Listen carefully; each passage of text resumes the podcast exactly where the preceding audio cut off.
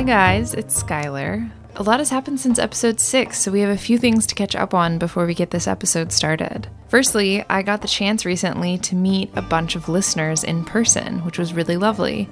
A couple of weeks ago, I was participating in a storytelling event in Jaffa and discovered that there were a handful of Intractable fans in the audience.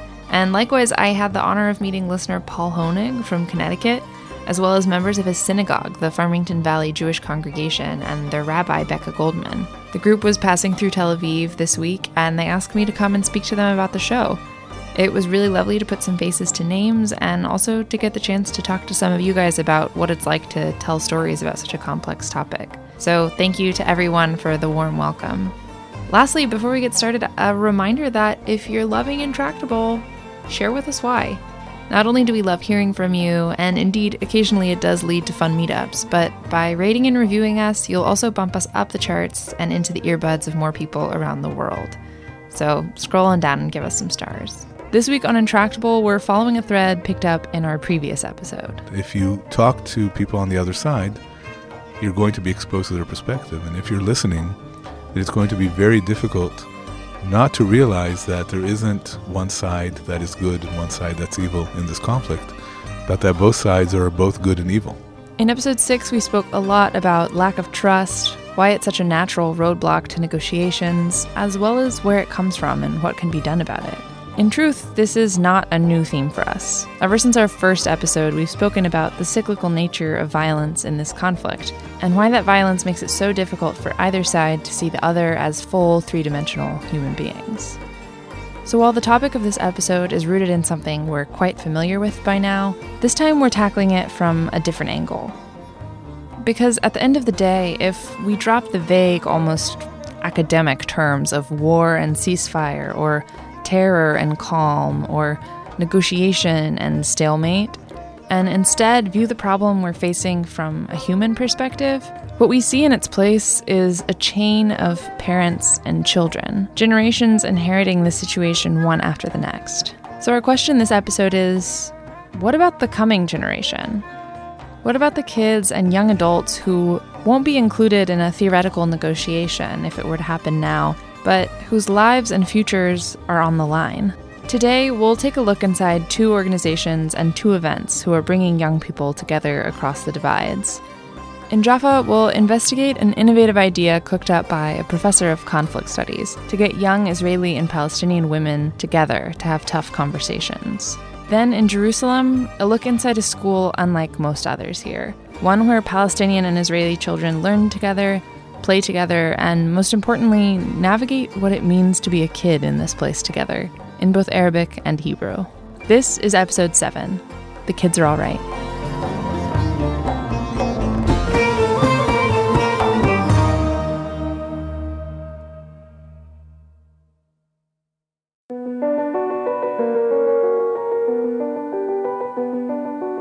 Part one of our story today begins at an aroma cafe on the second floor of a mall in the suburbs of Tel Aviv. Actually, the story begins in a handful of other more exciting places, but this coffee shop, which is sort of like the Starbucks of Israel, is where I met Sapir Handelman one morning several weeks ago. Sapir is an academic, a professor of conflict studies and a student of the ways that other long-running conflicts, like the ones in Northern Ireland or South Africa, finally managed to find their ends. I even received the most important academic prize in, in Europe for advancing the peace and conflict research. And it's sometimes it's, it's making me mad because they give me prizes, but they don't listen to me. So perhaps not so surprisingly, Sapir himself has a very peaceful countenance. He's got a placid smile, a head full of curls, and waves me over to his table when he spots me. I'm here to talk to him about the organization he started, called Minds of Peace, which I discovered online while researching one of our past episodes.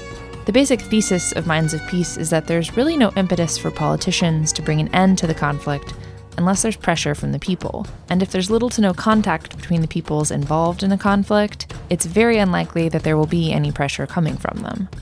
And so in order to spark solutions-oriented contact between Israelis and Palestinians, Minds of Peace organizes what it calls People's Peace Talks, events that bring together groups of Israelis and Palestinians from all across the land and all across the political spectrum to negotiate with one another. The idea was very simple. You take an Israeli delegation and a Palestinian delegation, settlers, right-wingers, whatever you want, in front of an audience. You give them five sessions to reach agreements. Every negotiation is two hours. In the middle, you let the audience to participate. Two ground rules for the discussion. The first is not to demean each other, to show respect. The second is not to go to historical debate. I did to you, you did to, because there's no end to this. There's two different narratives, forget it. After establishing the two ground rules, the peace talks begin.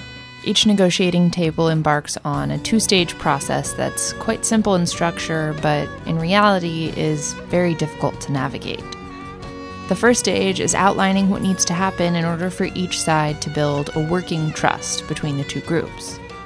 In other words, what's something that each side can ask of the other, something that's possible to accomplish right away, in order to show that they really mean business. Once the trust-building measures are debated and decided upon, then the talk moves on to the second stage, which is outlining the peace plan itself. If you recall the term Track two diplomacy from our last episode, this is a textbook example of that. The people who sit at these tables are not diplomats themselves, but they do live every day in this conflict. And that's experience enough to know what they can and cannot accept.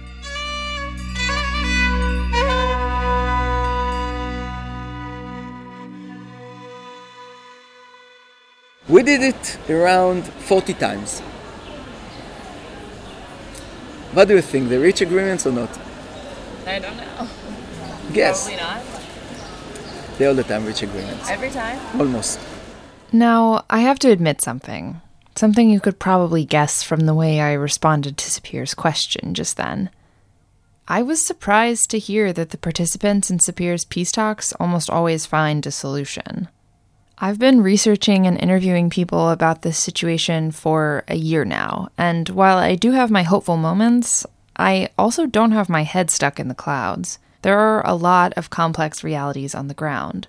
But more than half of the peace talks that Sapir has led over the years end in solutions. And Sapir's takeaway from these experiments is that generally, peace talks do work, as long as the ones conducting them aren't politicians who are scared of getting potentially career-ending flack for making even one single concession to the other side. If you're wondering why I'm talking about Sapir and Minds of Peace in this episode, which is ostensibly about the next generation, we're getting to that point soon. Bolstered by his belief in the power of these informal peace talks, Sapir decided to try and kick up as much dust as he could, because he knew that if Minds of Peace was to succeed in its mission statement, it needed to be operating on a regular basis, getting as much attention as possible. So he tried pretty much everything he could think of to make that happen. Sapir's first tactic was to bring big-name guests, like Admiral Shabtai Levy, a well-known Israeli military guy who's pretty vocal about supporting right-wing parties. When that didn't work, he changed his tactic to get attention by holding the peace talks in public squares, first in Tel Aviv and then in Jerusalem.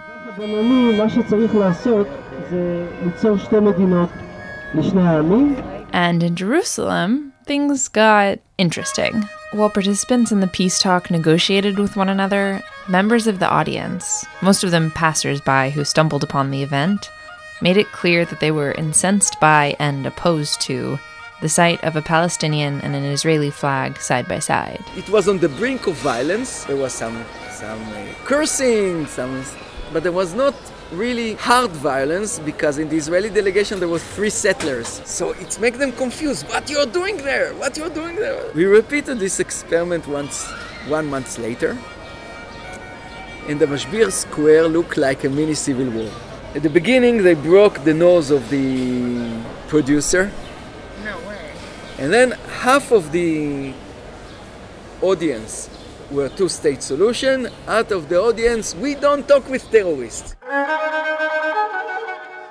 And after that rather spicy event in Jerusalem, Sapir and his colleagues took their peace talks as far as Ramallah, but still struggled to get the Israeli media to cover it.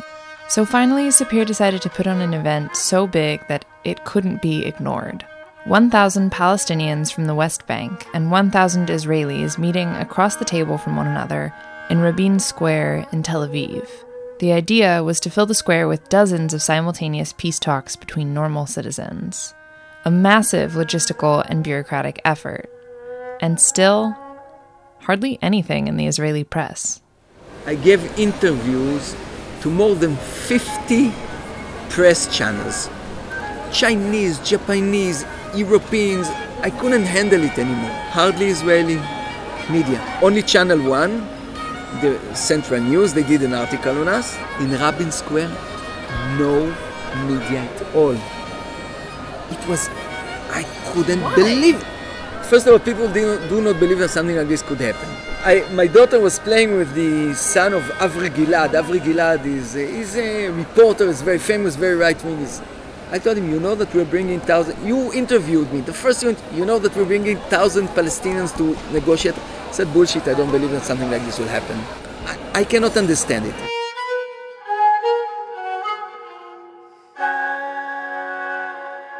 Sapir's story made me think once more about that age-old thought experiment.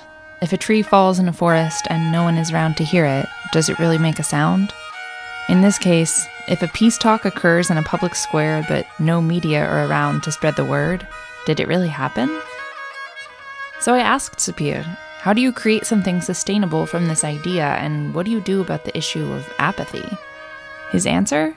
It needs to become a much bigger movement. A movement so big that Sapir himself isn't really sure how to bring it to fruition. But in the meantime, he's turning to the next generation for help.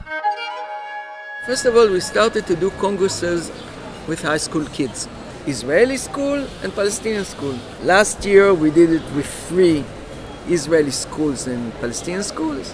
This year, we're going to do it with seven, eight, and we're going to grow. Now we want to do it with universities.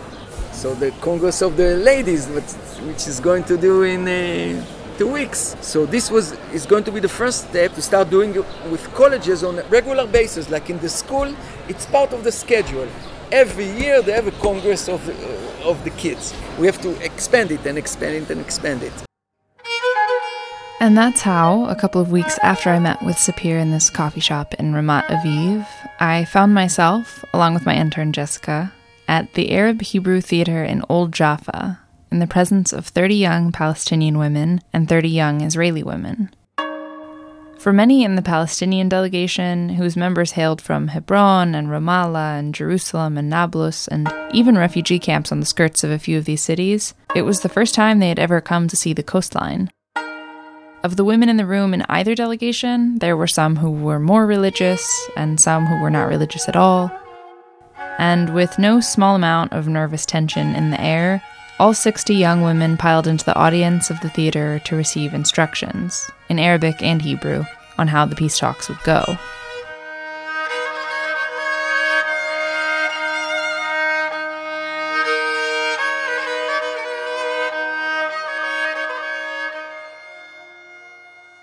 Of the three tables at the event, two would happen with interpretation between Hebrew and Arabic, and the third would occur in English.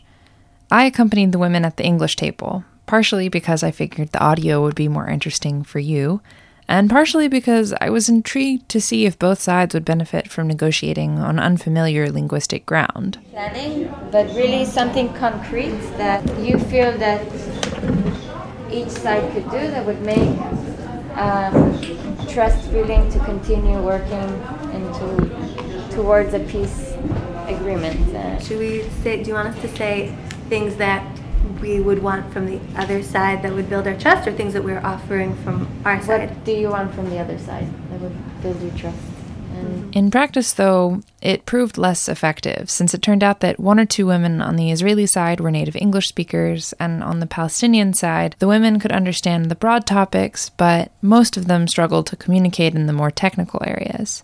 Given the linguistic imbalance, the task of translating from English to Arabic fell on one of the Palestinian women, a young Jerusalemite named Adan. Something that, for me, would be a first step to building trust would be uh, an acknowledgement From, uh, from the other side that there is a, a right for a Jewish state to exist somewhere within the borders of this land. For it to be a trust-building um, step, it wouldn't need to be, for me, all of the, the territory. It could also be within the borders of, of sixty-seven or other borders, but somewhere upon the, yeah. this geographical area.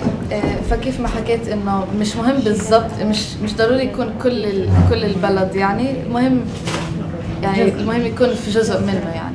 They have no problem with what you said, uh, and they mentioned uh, the fact that um, they feel the same way, but they feel that in a way that they don't they don't actually get what they want. Like uh, when they want to go pray in the Aqsa Mosque, they they don't let them in, and like they also have a religious um, connection with the place, but they don't they don't get to experience that religious connection. Once the table had discussed the first proposed trust-building measure, the women put it to a vote. Do we have agreement around the table of mutual, mutual or mutual I, recognition? I mutual the right recognition. recognition. No. If you don't feel yes, then you say Actually, no. Actually, at the beginning, I was no, but now yes. After the women voiced their support, Adan spoke up, saying she felt like she was an imperfect translator and would be happier if there was a way to bring in a professional. I, I know that I'm not really translating one hundred percent mm-hmm. what she's saying, and that's really like... That's why we have to learn Arabic. So while organizers looked into the possibility of rearranging the interpreters at the event, the women came up with more ideas of trust-building steps, like strengthening language learning between the sides. Then the interpreter arrived. I mean, Adan's a great translator. It's just I also want to hear what she has to say. Yeah. So.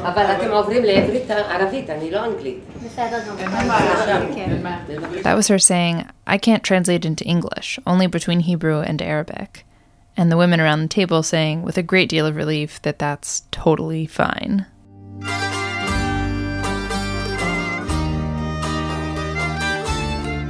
There's no way I can summarize every conversation that occurred, but I will say that when the women from all three tables came together at the end of the day, the energy was decidedly different than it had been that morning. In the place of the nervousness and fear was excitement and exhilaration.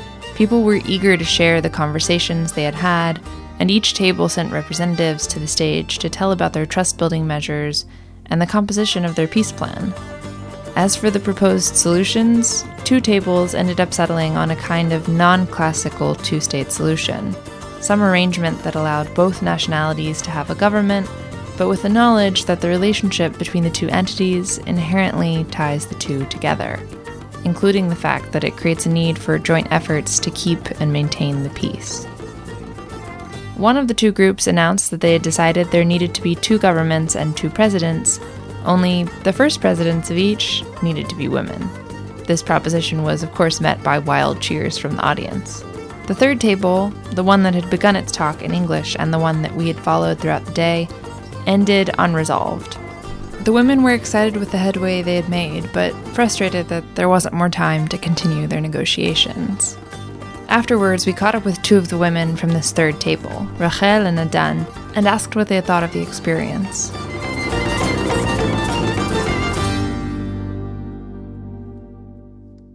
It's so it's so like hard to realize what like what is right in this situation. Yes. Because, yes. Because it. Honestly, like we're, we're two people that suffered, like uh, like uh, two people as in like our ancestors. Yes, like. And that's what I told you about suffering. It, that's why we can't exactly. say this is how much we suffer against how much you suffered, because then we will never. Th- this conversation will never stop, because then the Jewish people will always say like, ah, the Holocaust, and then you will always say like, ah, oh, this is what you're doing to us now, mm-hmm. and it's a discussion that never ends. That's why comparing. Suffering is a discussion that I don't see an end to. Yeah. Um, I think it's more like being empathetic to the situation that is exactly. currently Empathy happening. Is the word. Yes, yeah. I think that the only thing that I, t- I, the thing that I'm, I'm taking from this is the fact that that um, this is such a large issue, and there is really uh, not one apparent step that is supposed to be the next one, because. Th- Each step seems so big and so unrealistic and so in such a sacrifice that it's all about um, it's all about us as a people deciding on small steps rather than trying to think on what the big steps of government should be. I feel like today was one of the most difficult conversations that I've had, because in previous times that I've been in similar conversations, it's been with people who are a lot more like-minded in, uh, like from the sense of age, from the sense of our environments, um, our religious beliefs, all of these things. But this time, uh, especially when it was like the Palestinian side and the Israeli side talking, I was extremely, I felt extremely different from the Palestinian side that I was sitting with. Um, and that's because it was, it was a lot more, it was a, a very diverse group of Palestinians it was, who like experienced lives very, our lives very differently. First of all, we were from different ages. Second of all, they came from the West Bank, and I was, and I'm from Jerusalem. I have an Israeli passport, so technically I live a more pri- privileged life because of that. Um, and also religiously, because they are all, most of them were pretty Um, conservative religious Muslims, and I'm an atheist, so that already changes the argument. And so I felt like it was really hard to reach, to like realize what we wanted as Palestinians, just because of those differences. And that's always very difficult, like realizing that even within your own community there are so many different sub-communities. For the women who attended the conference, participation was not an intriguing philosophical exercise. This wasn't some sort of theoretical student-run event like Model United Nations. Of the women present at this gathering, there were those who had lost family members or who had friends and loved ones wounded in the conflict. There were those who faced harassment at home for their participation, and many for whom coming and participating was not a walk in the park. This was a difficult, emotional thing to do, to sit down at a table across from people who, according to the headlines and most of the world, are supposed to hate you. And yet I was blown away by the ability of these young women to be vulnerable, to sit down and tell the truth about their fears for the future, and to listen honestly to the fears of the women across from them. I asked Sapir if he had expected that there would be any major differences in a women's talk versus the normal Minds of Peace events, which tend to draw mostly men. He said at the time that he didn't buy the idea that women are uniquely capable for building peace, but also that peace can't happen without their participation. For what it's worth, Adan's takeaway was a bit different. Yeah. Any last reflections about the day? Um... Honestly, who run the world, girls? Girls, we run this mother. Yeah. Girls, we run this mother. Yeah. Girls, we run this mother. Yeah. Girls, we run this mother. Girls, who run the world?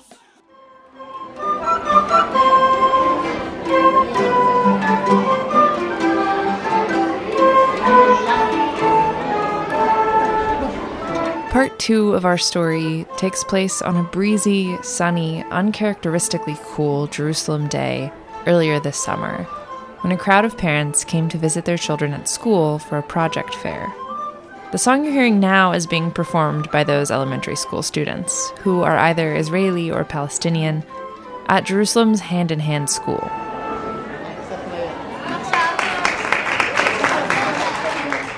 Hand in Hand is one of a very small number of integrated bilingual schools in Israel, and it plays a fascinating role in shaping the lives and minds of both children and their families.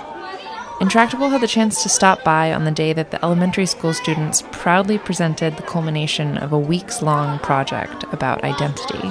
I'll let my new friend Rivka, who's in the sixth grade, break it down for you, because she does a better job than I can. So what are we looking at right now? What are these it's, projects? Uh, it's an identity project. Uh-huh. Every year, every class gets a project. It's a, and it's about, it starts with uh, about them, and then about their family, mm-hmm. then about their house, then about their area, then Jerusalem, and then uh, someone in their family, and then someone, which is the last one, which is sixth grade, someone you admire. Right as Rivka was telling me about her identity project hero, who, in case you're wondering, is the American comedian and talk show host Ellen DeGeneres, another girl walks up and nudges Rivka to get her attention. My name is Yana. Yana?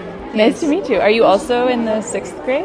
Yes, I'm Very cool. same grade with her. You guys are friends? Um, she's one of my best friends. How long have you guys known each other?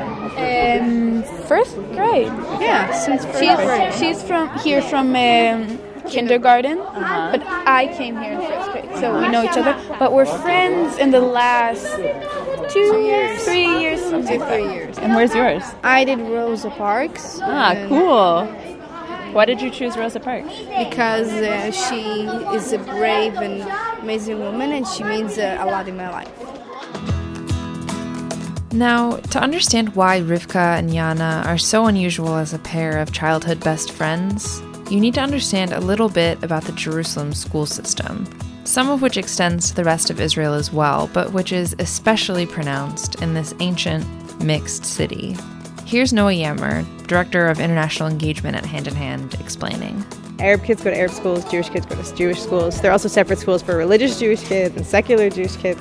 And that's just sort of how public schools here work. And of course, when you live in a conflict, uh, going to a separate school really affects who you are, affects the ideas that come into your life, come into your world, who and how you see the people around you, the people who live here. If I'm a Jewish kid and I go to school with only other Jewish secular kids, like, I have an idea of who Arabs are, quote unquote, but I don't, I've never actually met a person.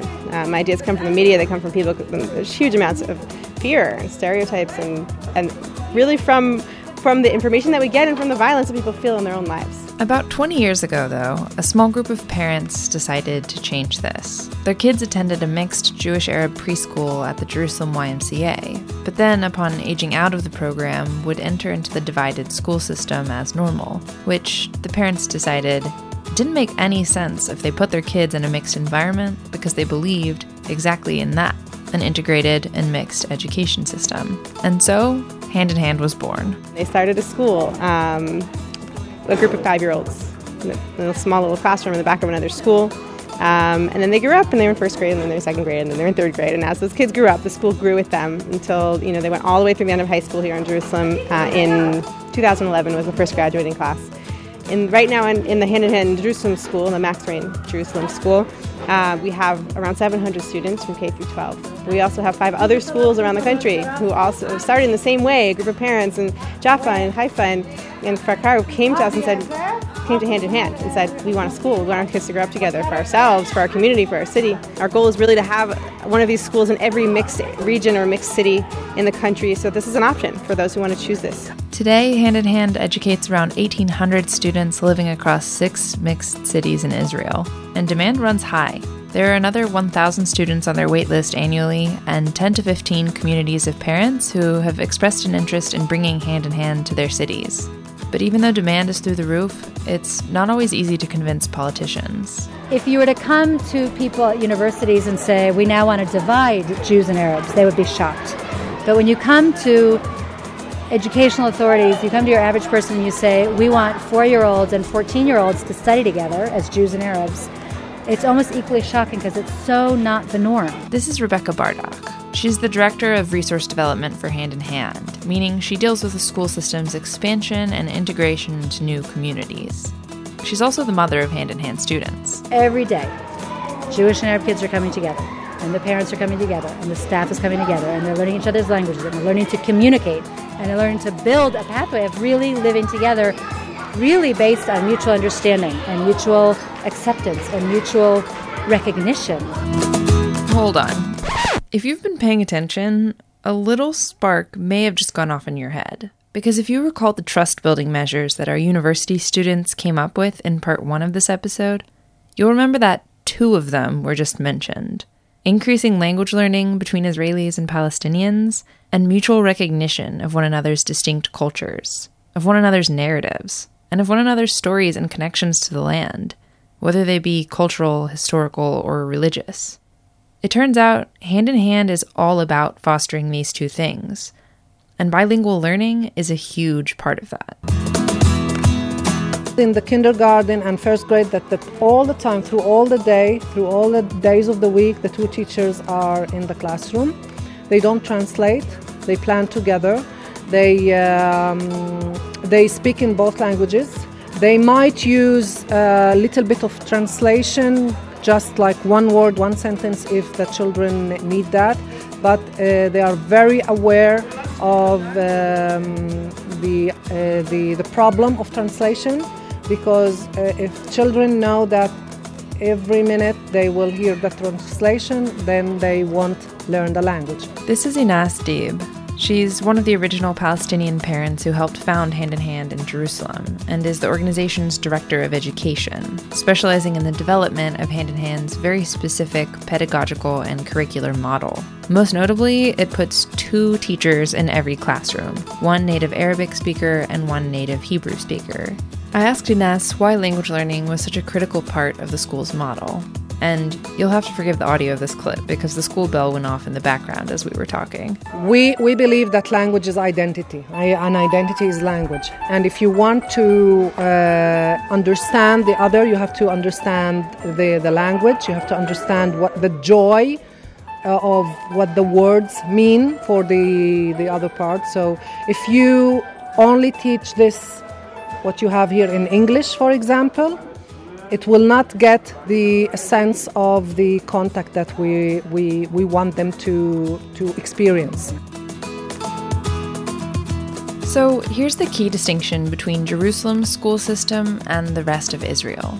As Noah mentioned earlier, the Israeli public school system breaks down into Hebrew-language Jewish schools and Arabic-language Arab schools. If you're a citizen of Israel who comes from a Palestinian family, this would be the twenty percent of the Israeli population that we've talked about before, commonly referred to as Israeli Arabs or Arab Israelis, then you're a part of the Israeli school system within the Arab track. But the interesting thing about Jerusalem is that not all of the city's Arab or Palestinian residents have Israeli I Ds. Some of Jerusalem's residents are resolutely Palestinian in their identification. The reasons for this are numerous and complex, and worth discussing in an episode devoted entirely to the city of Jerusalem. But for now, let's just suffice it to say that Jerusalem is a special case. The Palestinian residents of the city of Jerusalem can attend Jerusalem's public schools, even if they're not and have no desire to be official citizens of the state of Israel. And why is this so important? Because it means that in Jerusalem, a school like Hand in Hand has a unique entry point into the Palestinian communities, many of whom have friends and family who live in the West Bank. And that matters because, as with any community-based program, change spreads from person to person. So I asked Noah what it is that brings parents to Hand in Hand, and what kinds of changes the families see in their lives once their kids are enrolled. I think it really varies, right? Some people come here because they don't, they really want their kids to grow up without prejudice. Um, some people come here because they want their kids, as you know, as Palestinians, as Arabs, to grow up in a space that's act, that's equal, that where Jews and Arabs are equal, to experience what does that feel like in, in my body and my experience. Um, there are people who come here because it's a really good school, and it's close to their house. Uh, and of course, once once they come here, they go through whatever process they go through, right? Because a lot of times, uh, you come here you, to bring your kid, but as a parent, you end up getting hugely uh, impacted yourself.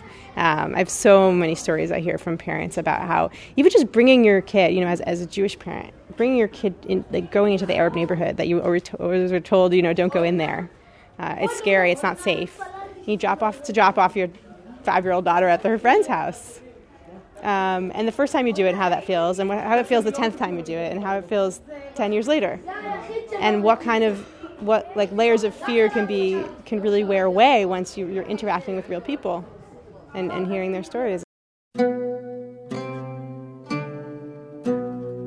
Of course, not everyone has been so keen on Hand in Hand's mission. The model of cross-cultural and cross-religious learning means that the curriculum recognizes and educates and celebrates the holidays of all three major religions in Jerusalem: Judaism, Christianity, and Islam. This, and the fact that the school teaches a clear message of coexistence, brought Hand in Hand into the crosshairs of Jewish extremists. In February of two thousand twelve, Hand in Hand's Jerusalem campus was defaced with graffiti saying, "Death to Arabs" and "Kahane was right," the latter being a reference to the Jewish far-right and ultranationalist politician-slash-rabbi Meir Kahane, whose party, Kach, has been outlawed in Israel as a terrorist group. And then, in November of twenty fourteen, there was the attack. So these were Jewish extremists who came into the school. It was night, walked into the first graders, gathered books and papers and lighter fluid and just set it all on fire. And then wrote on the walls, "Death to Arabs. Uh, there's no coexistence with cancer." So, you know, we showed up there. The principal showed up that night, got a call. There's a fire, thinking maybe there's an electrical fire, you know, who knows? And then she sees that, the writing on the wall. And it's like, oh, like heartbreak. The space, it's like so safe. It's such like an intrusion and like a violation of, of this space. Um, and thinks to herself, you know, maybe this is over. Like, who's going to send their kids to school where it's really scary to have like your six-year-old's classroom be burnt? And, and who knows what these people could do, right? But what happened was the next morning we showed up and there was hundreds of people coming to say, "We're with you, we support you." People from the school, all the parents, and also people from outside school. Just on the way to work, just like, "We're here." Um, and including the mayor and including the Minister of Education, the Minister of Justice, and, you know, two days later, the President of Israel, President Rivlin, invited our students to his home for a day. Um, uh, like later that week, we had a march in support of the school with like three thousand people. What Hand in Hand does, it's not easy work. And it's not fast work either. But it's big impact work. It's making more and more space for intergroup friendship, intergroup understanding, social and communal ties between neighbors who are painted as adversaries. It's creating diplomats out of kids and their parents who speak out against people who generalize or undermine or speak down to. It's creating linkages where there are supposed to be breakage points. It's a work in progress, and maybe on its own it's not a solution. Maybe the solution will only come from movement at higher levels in the political sphere, but it's a balm offered to a place that hurts, and it's motion within a system that sometimes feels stagnant. And for all of these reasons, when you stand and speak with the students of Hand in Hand and their parents, it feels like the beginning of something new, necessary, and hopeful.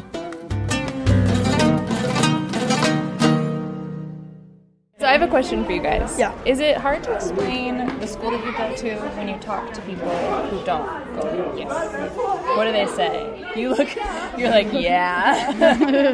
It's not easy to be in this uh, community because uh, um, people outside, it's like, it's like a bubble, you know? Mm. And we are all good together and we love each other and, you know, it's perfect. But then we go outside.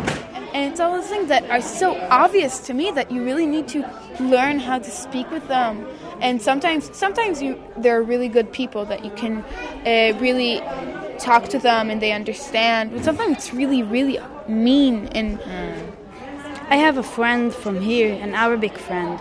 And I have friends outside from my um, football club. And they are really Jew. And when I... Very Jewish, you mean. Jews. I understand. And when I uh, went to play football, they say, "You have an Arab uh, friend?" They hear, I said, "Yes." And they, "How? What? Do, what do you mean? Like, and what do you do?" Same goes to Arabic. I, I know kid friends tell me that same goes with them.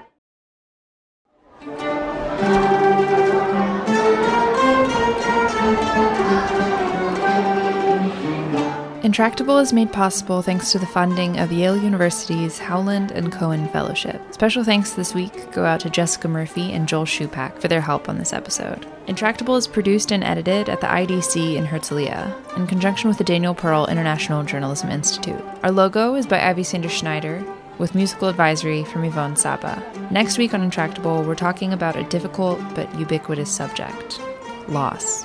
What happens when the conflict takes away one of the people you love most in the world?